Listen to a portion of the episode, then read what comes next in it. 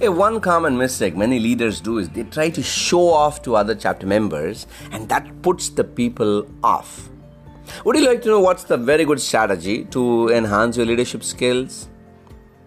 My name is Murli Sundaram, popularly known as the Happiness Coach and the Executive Director for BNI Chennai A region. And in this episode of Leadership is Money, I'm going to t- share with you one interesting quality that every successful leader follows. Too often we think that if we can impress other members, we will gain influence with them. We want to become others' heroes, you know, to be larger than life.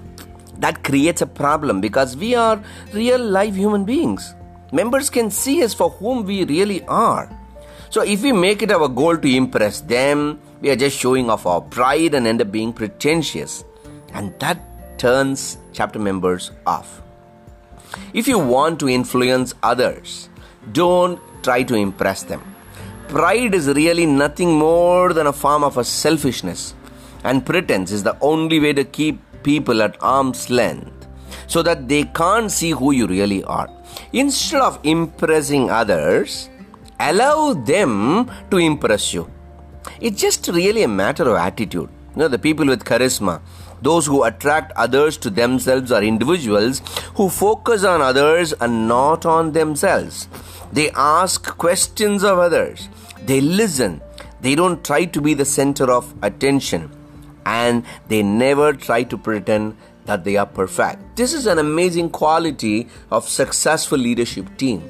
So as a successful leadership team, don't try to influence impress others. Allow the members to impress you and how can you do that? Just by asking some simple questions and listen 100%. So spend today listening to the others and allow them to impress you. Apply this strategy in your chapter and share your feedback and comment with us.